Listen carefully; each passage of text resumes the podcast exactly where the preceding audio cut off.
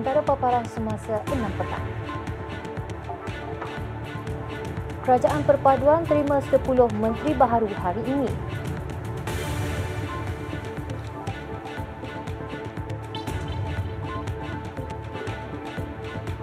Lima menteri, lima timbalan menteri angkat sumpah amanah baharu.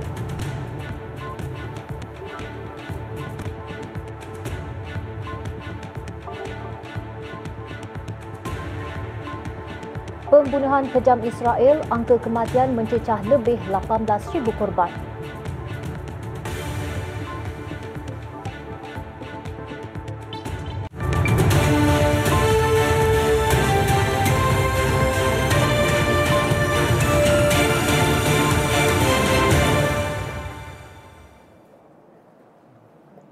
Assalamualaikum dan salam sejahtera. Selepas tahun mengetuai pemerintahan kerajaan, Perdana Menteri Datuk Seri Anwar Ibrahim mengumumkan barisan kabinet baharu dengan melantik 10 menteri baharu dan mengeluarkan 3 menteri sedia ada. Perdana Menteri Datuk Seri Anwar Ibrahim hari ini mengumumkan pelantikan masing-masing 5 menteri dan timbalan menteri termasuk 4 muka baharu dan penampilan semula 5 bekas menteri dalam perombakan kabinet kerajaan perpaduan usaha kita meneroka beberapa bidang baru seperti artificial intelligence, digital transformation yang menyebabkan saya memikir semula untuk membuat sedikit sebanyak penyesuaian melihat kepada keadaan dan tuntutan semasa. Maka setelah uh, berbincang dengan ketua-ketua parti komponen uh, utama saya membuat uh, beberapa cadangan dipersembah kepada Kebahaduli Yang Maha Mulia Tuan Ketua Agung dan diberi perkenan. Rombakan menyaksikan pertukaran portfolio menteri dan timbalan menteri sedia ada termasuk timbalan Perdana Menteri Datuk Syed Fadilah Yusof yang sebelum ini menerajui Kementerian Perladangan dan Komuniti dan kini beralih ke Kementerian Peralihan Tenaga dan Daya Guna Awam selain turut bertanggungjawab terhadap hal ehwal Sabah dan Sarawak. Menteri Pertahanan Datuk Muhammad Hassan pula kini sebagai Menteri Luar, Menteri Pendidikan Tinggi Datuk Seri Muhammad Khalid Nordin sebagai Menteri Pertahanan, Menteri Sumber Asli Alam Sekitar dan Perubahan Iklim Nik Nazmini Ahmad kini Menteri Sumber Asli dan Kelestarian Alam. Turut bertukar portfolio Menteri Luar Datuk Seri Dr. Zamri Abdul Kadir sebagai Menteri Pendidikan Tinggi dan Datuk Armizan Muhammad Ali daripada Menteri di Jabatan Perdana Menteri Hal Ehwal Sabah, Sarawak dan Tugas-Tugas Khas kini sebagai Menteri Perdagangan Dalam Negeri dan Kosar Hidup. Menteri Komunikasi dan Digital Fahmi Fazil yang juga jurucakap Kerajaan Perpaduan pula kini dikhususkan sebagai Menteri Komunikasi sementara Menteri Kesihatan Dr. Zaliha Mustafa kini adalah Menteri di Jabatan Perdana Menteri Wilayah Persekutuan. Timbalan menteri yang berubah portfolio melibatkan Lim Ho Ying daripada Kementerian Pendidikan ke Kementerian Keuangan, Akmal Nasrullah Muhammad Nasir daripada Kementerian Pembangunan Kerajaan Tempatan ke Kementerian Peralihan Tenaga dan Daya Guna Awam dan Dato' Otto Joseph Kurup daripada Kementerian Sains, Teknologi dan Inovasi ke Kementerian Pertanian dan Keterjaminan Makanan. Tiga menteri yang digugurkan adalah V. Sivakumar, Ramkal Parsing dan Datuk Siti Aminah Acing.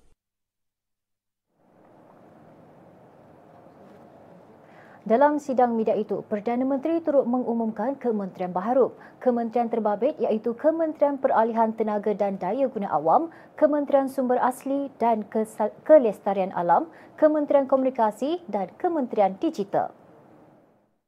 Keempat-empat kementerian itu sebelum ini di bawah dua kementerian namun diasingkan bagi memastikan tuntutan semasa dapat dilaksanakan dengan cekap. Kementerian Peralihan Tenaga dan Daya Guna Awam serta Kementerian Sumber Asli dan Kelestarian Alam merupakan pecahan daripada Kementerian Sumber Asli, Alam Sekitar dan Perubahan Iklim. Manakala Kementerian Komunikasi dan Digital dipecahkan kepada Kementerian Komunikasi dan Kementerian Digital.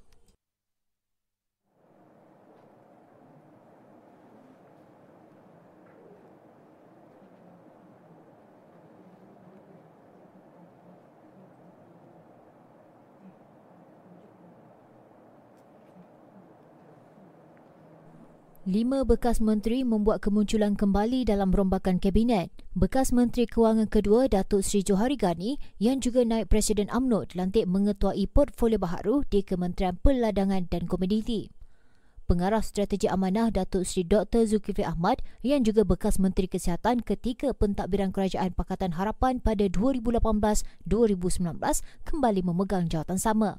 Naib Presiden DAP Gobin Singh Dio yang juga bekas Menteri Komunikasi dan Multimedia di bawah Kerajaan Pakatan Harapan pada 2018-2019 dilantik sebagai Menteri Digital iaitu kementerian baharu yang diwujudkan daripada pecahan Kementerian Komunikasi dan Digital.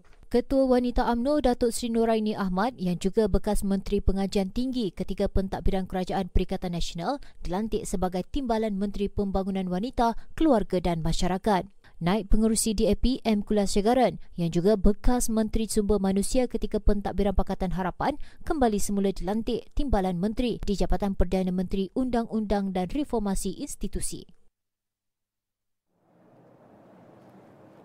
Dalam pada itu, rombakan kabinet yang dibuat bagi menyesuaikan tuntutan dan perubahan masa. Jelasnya perubahan itu perlu ditangani dengan lebih baik termasuk dalam isu ekonomi, kos sara hidup, pendidikan dan hubungan antarabangsa. Setelah kita menyempurnakan tugas sebaik mungkin, eh, setelah satu tahun, kita lakukan tirai dan sekarang kita cuba uh, membawa uh, sedikit penyesuaian dan perubahan yang diperlukan. Keadaan juga berubah.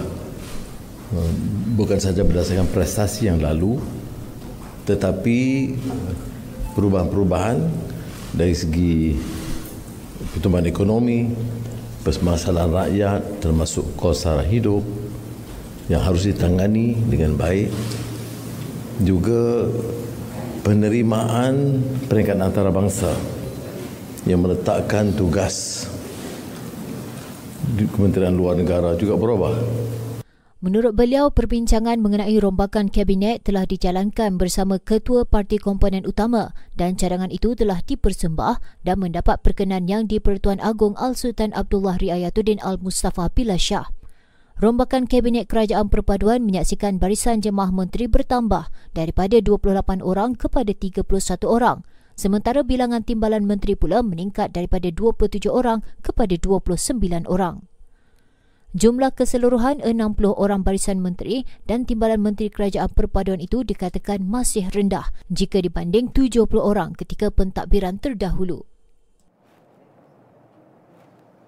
Perdana Menteri yakin barisan baharu kabinet yang diumumkannya hari ini akan kekal sehingga pilihan raya umum PRU akan datang jika mereka mempamerkan prestasi baik.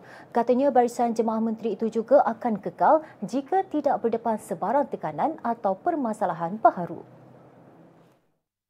Saya harap insya-Allah kalau keadaan prestasi baik, memuaskan dan tidak ada tekanan-tekanan atau permasalahan baru seperti isu saya sebut tadi digital ya, saya tidak fikir harus ada um, apa-apa perubahan untuk kita terus ada rencana empat tahun akan datang sehingga pilihan raya umum.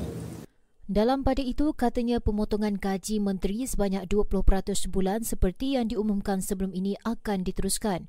Beliau berkata demikian pada sidang media pengumuman rombakan kabinet di Pejabat Perdana Menteri hari ini.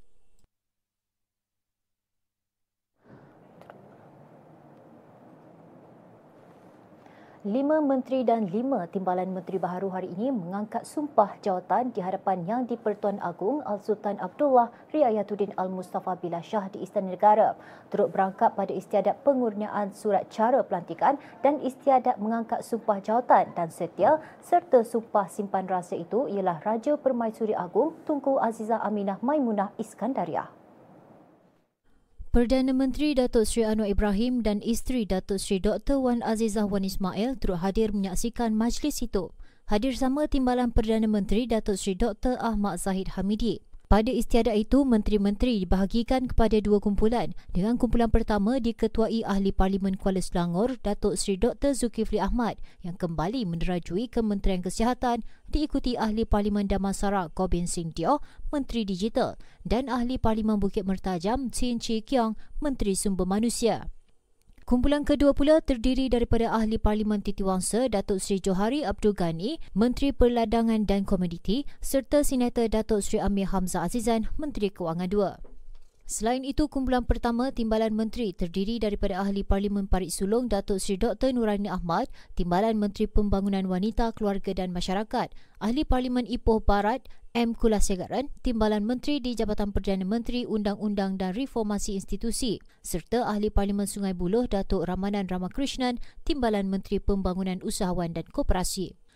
Kumpulan kedua pula terdiri daripada Senator Dr. Zulkifli Hassan yang dilantik Timbalan Menteri di Jabatan Perdana Menteri Hal Ehwal Agama serta Ahli Parlimen Taiping Wang Kahwa, Timbalan Menteri Pendidikan. Kesemua mereka melafazkan ikrar sumpah jawatan dan taat setia sebelum menandatangani dokumen rasmi pelantikan dengan disaksikan Ketua Hakim Negara Tun Tengku Maimun Tuan Mat dan Ketua Setiausaha Negara Tan Sri Muhammad Zuki Ali. Menteri dan Timbalan Menteri baharu itu mengangkat sumpah jawatan hari ini susulan pengumuman rombakan Kabinet oleh Perdana Menteri Datuk Seri Anwar Ibrahim dalam sidang media di Putrajaya pagi tadi. Perkembangan seterusnya, jumlah kes demam denggi meningkat 11.2% kepada 2,988 kes pada minggu epidemiologi ke-48 ME48 iaitu bagi tempoh 26 November hingga 2 Disember berbanding 2,686 kes direkodkan pada minggu sebelumnya. Ketua Pengarah Kesihatan Datuk Dr. Muhammad Razi Abu Hassan berkata, satu kematian dilaporkan akibat komplikasi demam denggi dalam tempoh itu. Memetik kenyataan, Datuk Dr. Muhammad Razi berkata, kumulatif kes demam denggi yang dicatatkan hingga ME48 meningkat 91.3% kepada 111,417 kes berbanding 58,239 kes bagi tempoh sama tahun lepas. Tambahnya, bilangan lokaliti hotspot yang dilaporkan pada ME48 adalah sebanyak 95 lokaliti berbanding 79 lokaliti hotspot pada minggu sebelumnya. Selangor mencatatkan bilangan lokaliti hotspot sebanyak 71, diikuti wilayah Persekutuan Kuala Lumpur dan Putrajaya 10, Perak 8, Sabah 4 serta masing-masing satu di Johor dan Sarawak. Jelasnya antara punca peningkatan kes denggi disebabkan peningkatan curahan hujan berikutan musim monsun timur laut dan keadaan itu boleh menyumbang kepada peningkatan bekas berpotensi pembiakan nyamuk Aedes. Seorang bekas pengarah syarikat hartanah mengaku tidak bersalah di Mahkamah Session Butterworth hari ini atas satu pertuduhan memindahkan lebih RM55,000 wang syarikat ke sebuah syarikat miliknya pada 2020. Tai Chun Wei 39 tahun didakwa menggunakan kedudukannya sebagai pengarah pada ketika itu untuk memindahkan wang berkenaan tanpa kebenaran mesyuarat agung syarikat tersebut ke sebuah syarikat yang dia menjadi pemilik tunggal untuk mendapatkan manfaat secara langsung kepada dirinya sendiri. Dia dituduh melakukan perbuatan itu di sebuah pejabat di Bukit Bertajam pada 4 Februari 2020. Pertuduhan mengikut Seksyen 218 Kurungan 1 Kurungan C Akta Syarikat 2016 dan boleh dihukum di bawah Seksyen 218 Kurungan 2 Akta sama yang memperuntukkan hukuman penjara maksimum 5 tahun atau denda maksimum 3 juta ringgit atau kedua-duanya jika sabit kesalahan. Hakim Nur Aini Yusof menetapkan jaminan RM12,000 dan menetapkan tarikh 17 Januari untuk sebutan semula kes. Pendakwaan dikendalikan Timbalan Pendakwa Raya Katrin Nada Harun manakala tertuduh diwakili Peguam Eng Yuh Pei. Seorang kerani firma guaman mengaku tidak bersalah di Mahkamah Session Kuala Lumpur hari ini atas pertuduhan pecah amanah wang berjumlah RM31,460 milik firma guaman itu dua tahun lepas. Tertuduh Nur Atika Razali, 32 tahun, didakwa melakukan pecah amanah wang yang diamanahkan kepadanya di firma guaman tersebut antara 14 Januari dan 21 April 2021. Nur Atikah didakwa mengikut Seksyen 408 Kanun Keseksaan yang membawa hukuman penjara tidak kurang setahun dan tidak lebih 14 tahun dengan sebatan dan boleh dikenakan denda jika sabit kesalahan. Timbalan Pendakwa Raya Raihana Abdul Razak tidak menawarkan jaminan atas alasan kesalahan itu tidak boleh dijamin. Namun sekiranya mahkamah membenarkan jaminan, pendakwaan mohon agar tertuduh diikat jamin RM15,000. Tertuduh yang tidak diwakili peguam memohon jaminan tersebut dikurangkan. Hakim Datin Sabaria Osman membenarkan tertuduh diikat jamin RM10,000 dengan seorang penjamin dan menetapkan 11 Januari depan untuk sebutan kes bagi lantikan peguam dan serahan dokumen. Sekalian warga kerja Selangor TV merafak sembah penuh takzim, sembah tahniah dan ucap selamat kepada Duli Yang Maha Mulia Sultan Sharafuddin Idris Shah Al-Haj, Ibni Almarhum Sultan Salahuddin Abdul Aziz Shah Al-Haj, Sultan dan Yang di-Pertuan Negeri Selangor Darul Ehsan dan segala daerah takluknya. Bersempena ulang tahun Hari Keputeraan Baginda yang ke-78 tahun. Semoga Allah melanjutkan usia dan merahmati pemerintahan baginda. Dirgahayu dan daulat tuanku.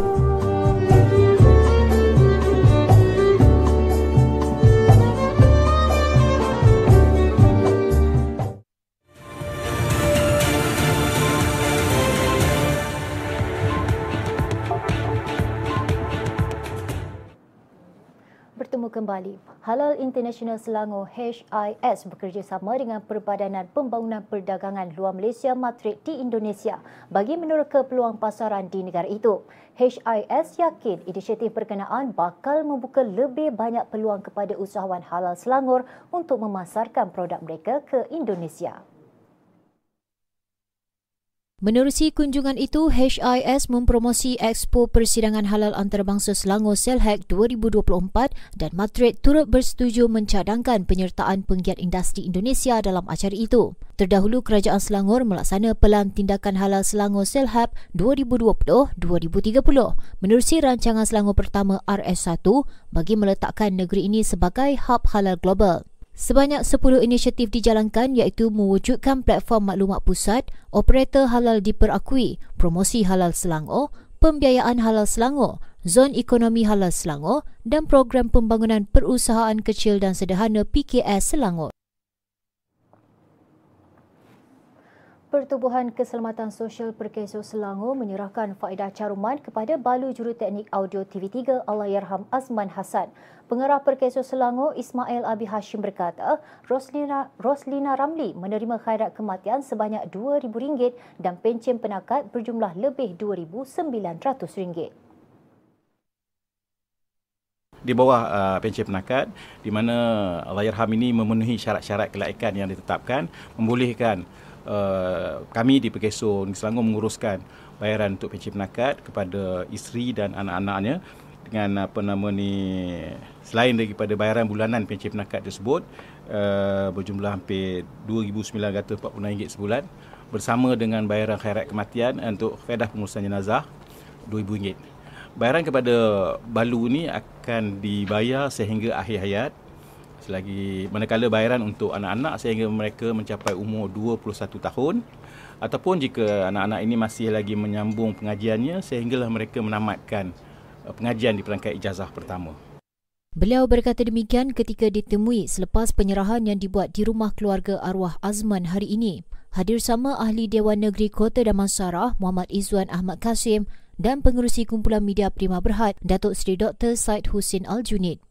Dalam pada itu, Ismail turut menyeru orang ramai agar lebih cakna untuk membuat caruman perkeso. Katanya caruman itu adalah bagi memastikan kebajikan untuk diri dan keluarga terbela jika berlaku apa-apa kecemasan atau kematian. Saya suka jugalah untuk mengingatkan semua syarat ayat kita supaya mengambil cakna tentang caruman perkeso ini kerana caruman ini sangat penting apabila berlaku keadaan-keadaan sebegini yang mana perkeso boleh untuk membantu kerana kita masih terdapat kita jumpa ada kes-kes yang kematian uh, suami ataupun isteri bila kita buat makan dalam rekod. Walaupun mereka bekerja tapi tiada rekod caruman. Ini satu perkara yang perlu diambil maklum. Pihak majikan menjadi satu kesalahan. Sebenarnya majikan yang tidak mendaftarkan perusahaan mereka dan tidak mendaftarkan pekerja dan membayar caruman ini merupakan satu kesalahan yang boleh diambil tindakan Lebih seribu calon sijil pelajaran Malaysia SPM dan sijil tinggi persekolahan Malaysia STPM menyertai program jelajah tekad pendidikan Hashtag Kita Selangor di Stadium Tertutup Kuala Selangor hari ini. Program kendalian Yayasan Selangor diisi pelbagai acara spiritual dan keagamaan antaranya zikir munajat dan alunan kasidah sebagai persiapan rohani pelajar berdepan peperiksaan utama dianjur bersama Unit Perancang Ekonomi Negeri Selangor dan Kebajikan dan Amal Wanita Selangor Pekawanis, pelajar dari 17 sekolah turut berpeluang mendengar ceramah motivasi oleh guru tuition popular sebadang. Majlis disempurnakan dengan kehadiran Yang di-Pertua Pekawanis Datin Sri Masdiana Muhammad diiringi pemangku Ketua Pegawai Eksekutif Yayasan Selangor Zaini Sulaiman. Datin Sri Masdana berkata, aspek kerohanian jiwa merupakan elemen yang sangat penting untuk menghadapi peperiksaan selain usaha dalam mengulang kaji pembelajaran. Fizikal dah siap tapi sekarang kita nak dalam persediaan dari segi rohani dan juga mental. Jadi kita kuatkan dia punya penggantungan kepada Allah dengan uh, program seperti hari ini ada solat hajat, baca yasin ya, ada zikir dan juga selawat dan sekiranya program ini uh, dia tengok program satu dan dua ni uh, di Gombak dan Kuala Selangor sambutannya agak baik. Insyaallah saya tak ada masalah untuk ber- bekerjasama dengan Yayasan Selangor kerana memang tahun hadapan uh, Perkawanis akan mengajukan program jelajah Darul Islam Selawat uh, di daerah-daerah di sembilan daerah. Dan saya juga mengharapkan kerjasama supaya kita dapat mobilis uh, bukan sahaja rakyat tetapi uh, Yayasan Selangor dapat mobilis anak-anak pelajar ni dalam peringkat sekolah rendah sekolah menengah untuk membiasakan mereka dengan uh, zikir dan selawat. Jabatan Meteorologi Malaysia Met Malaysia mengeluarkan amaran hujan lebat di Sabak Bernam, Kuala Selangor, Kelang, Kuala Langat dan Sepang sehingga 8 malam ini. Menurut Met Malaysia, keadaan sama diramal melanda Kuala Lumpur dan beberapa daerah di Kedah, Pulau Pinang, Perak, Terengganu, Pahang, Negeri Sembilan, Johor serta Sarawak. Amaran dikeluarkan apabila terdapat tanda-tanda menunjukkan ribut petir dengan intensiti hujan melebihi 20 mm per jam yang hampir atau dijangka berlaku melebihi sejam. Amaran ribut petir adalah amaran jangka pendek yang sah dalam tempoh tidak melebihi 6 jam untuk satu-satu keluaran. Orang awam dinasihatkan merujuk laman sesawang www.met.gov.my media sosial serta memuat turun aplikasi My Cuaca bagi maklumat terkini dan sahih.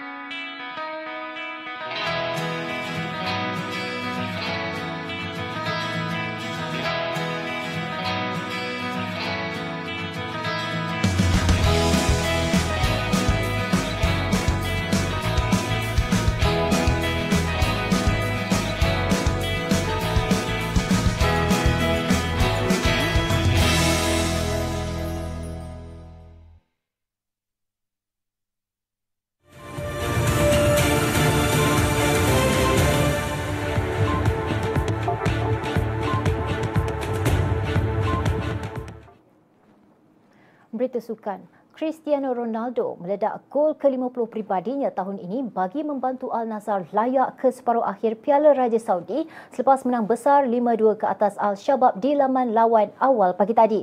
Tonggak utama Al Nassr itu meraih gol ke-26 musim ini ketika pasukannya membenam tuan rumah dengan Sadio Mane turut berada dalam senarai penjaring kali pertama sejak September lalu. Ronaldo menyambut umpanan bola di kawasan penalti pada minit ke-74 dan menyudahkannya dengan merembat leret mengatasi penjaga gol ke penjuru gol lawan. Ia menghidupkan peluang Al Nasser yang memenangi pertandingan itu yang kali terakhir dijulang pada tahun 1990. Seko Fofana membuka tirai jaringan selepas 17 minit sebelum Carlos menyamakan kedudukan 7 minit kemudian. Al Nasser mendominasi tuan rumah pada babak pertama menerusi gol Min dan Abdul Rahman Gharib sebelum Ronaldo memastikan kemenangan dengan penambat klinikal pada minit ke-74.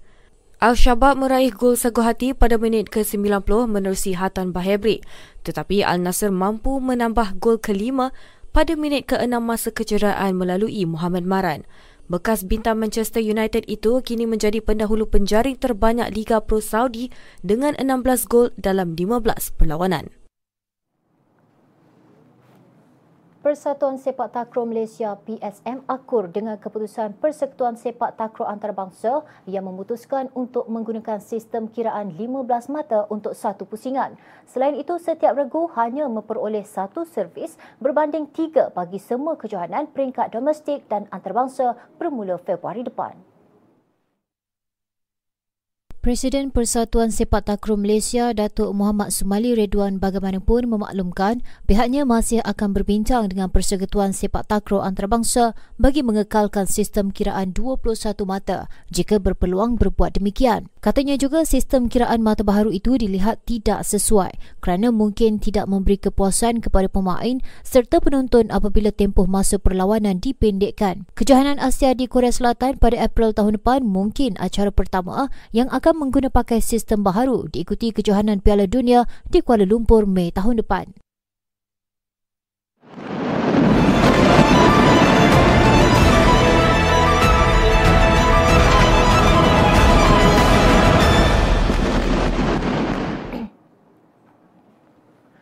Seterusnya perkembangan luar negara.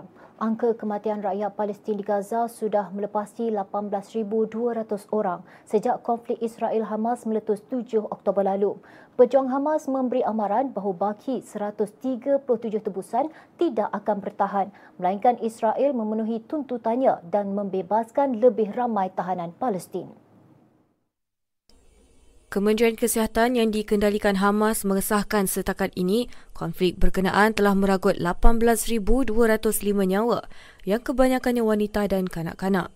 Sebahagian besar kawasan semenanjung terbabit musnah dan Pertubuhan Bangsa-Bangsa Bersatu PBB menganggarkan 1.9 juta daripada 2.4 juta penduduknya kehilangan tempat tinggal. Sehingga kini pertempuran masih berterusan di Gaza dan pejuang jihad Islam mendedahkan mereka telah meletupkan sebuah rumah di Bandar Khan Yunis di selatan Gaza. Ekoran askar Israel sedang giat mencari terowong di kawasan sekitar. Rejim negara haram Israel menggesa orang awam untuk mencari perlindungan ke kawasan selatan tetapi tenteranya terus menyerang sasaran di seluruh wilayah itu. Menteri Luar Indonesia Retno Marsudi mengulangi sokongan Republik itu terhadap Palestin semasa ulang tahun ke-75 Deklarasi Hak Asasi Manusia Sejagat di Ibu Pejabat Majlis Hak Asasi Manusia Pertubuhan Bangsa-Bangsa Bersatu UNHRC di Switzerland Isnin lalu. Indonesia menegaskan komitmennya untuk mengukuhkan perpaduan politik dan sokongan kemanusiaan untuk Palestin termasuk meningkatkan sumbangannya kepada UNRWA sebanyak tiga kali ganda. UNRWA merujuk kepada Agensi Bantuan Pertubuhan Bangsa-Bangsa Bersatu untuk Pelarian Palestin. Marsudi berkata Indonesia komited untuk meneruskan proses ratifikasi Konvensyen Antarabangsa bagi perlindungan semua orang daripada kehilangan secara paksa.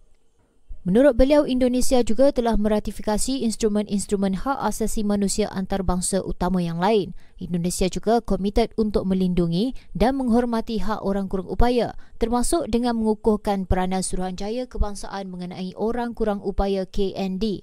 Selain itu, Menteri berkenaan mengulangi komitmen Indonesia untuk melaksanakan strategi nasional bagi perniagaan dan hak asasi manusia. Dalam ucapannya, Marsudi turut menyampaikan komitmen negara-negara anggota Persatuan Negara-Negara Asia Tenggara ASEAN serta Timor Leste untuk memperkukuh kerjasama serantau dalam hak asasi manusia. Sebanyak 16 ketua negara dan kerajaan serta 20 pegawai peringkat menteri mengambil bahagian dalam sambutan ulang tahun ke-75 Deklarasi Hak Asasi Manusia Sejagat. Berita itu tadi mengakhiri semasa enam petang. Sebelum berpisah, kami tinggalkan anda dengan visual menanam pokok Melaka sempena konvoi jemputan Tahun Melawat Melaka 2024 di Dragonfly Park Bandar Bukit Raja Kelang siang tadi. Majlis Bandaraya Melaka Bersejarah MBMB menyerahkan pokok Melaka kepada setiap 12 pihak berkuasa tempatan di Selangor sebagai simbolik jemputan Tahun Melawat Melaka 2024.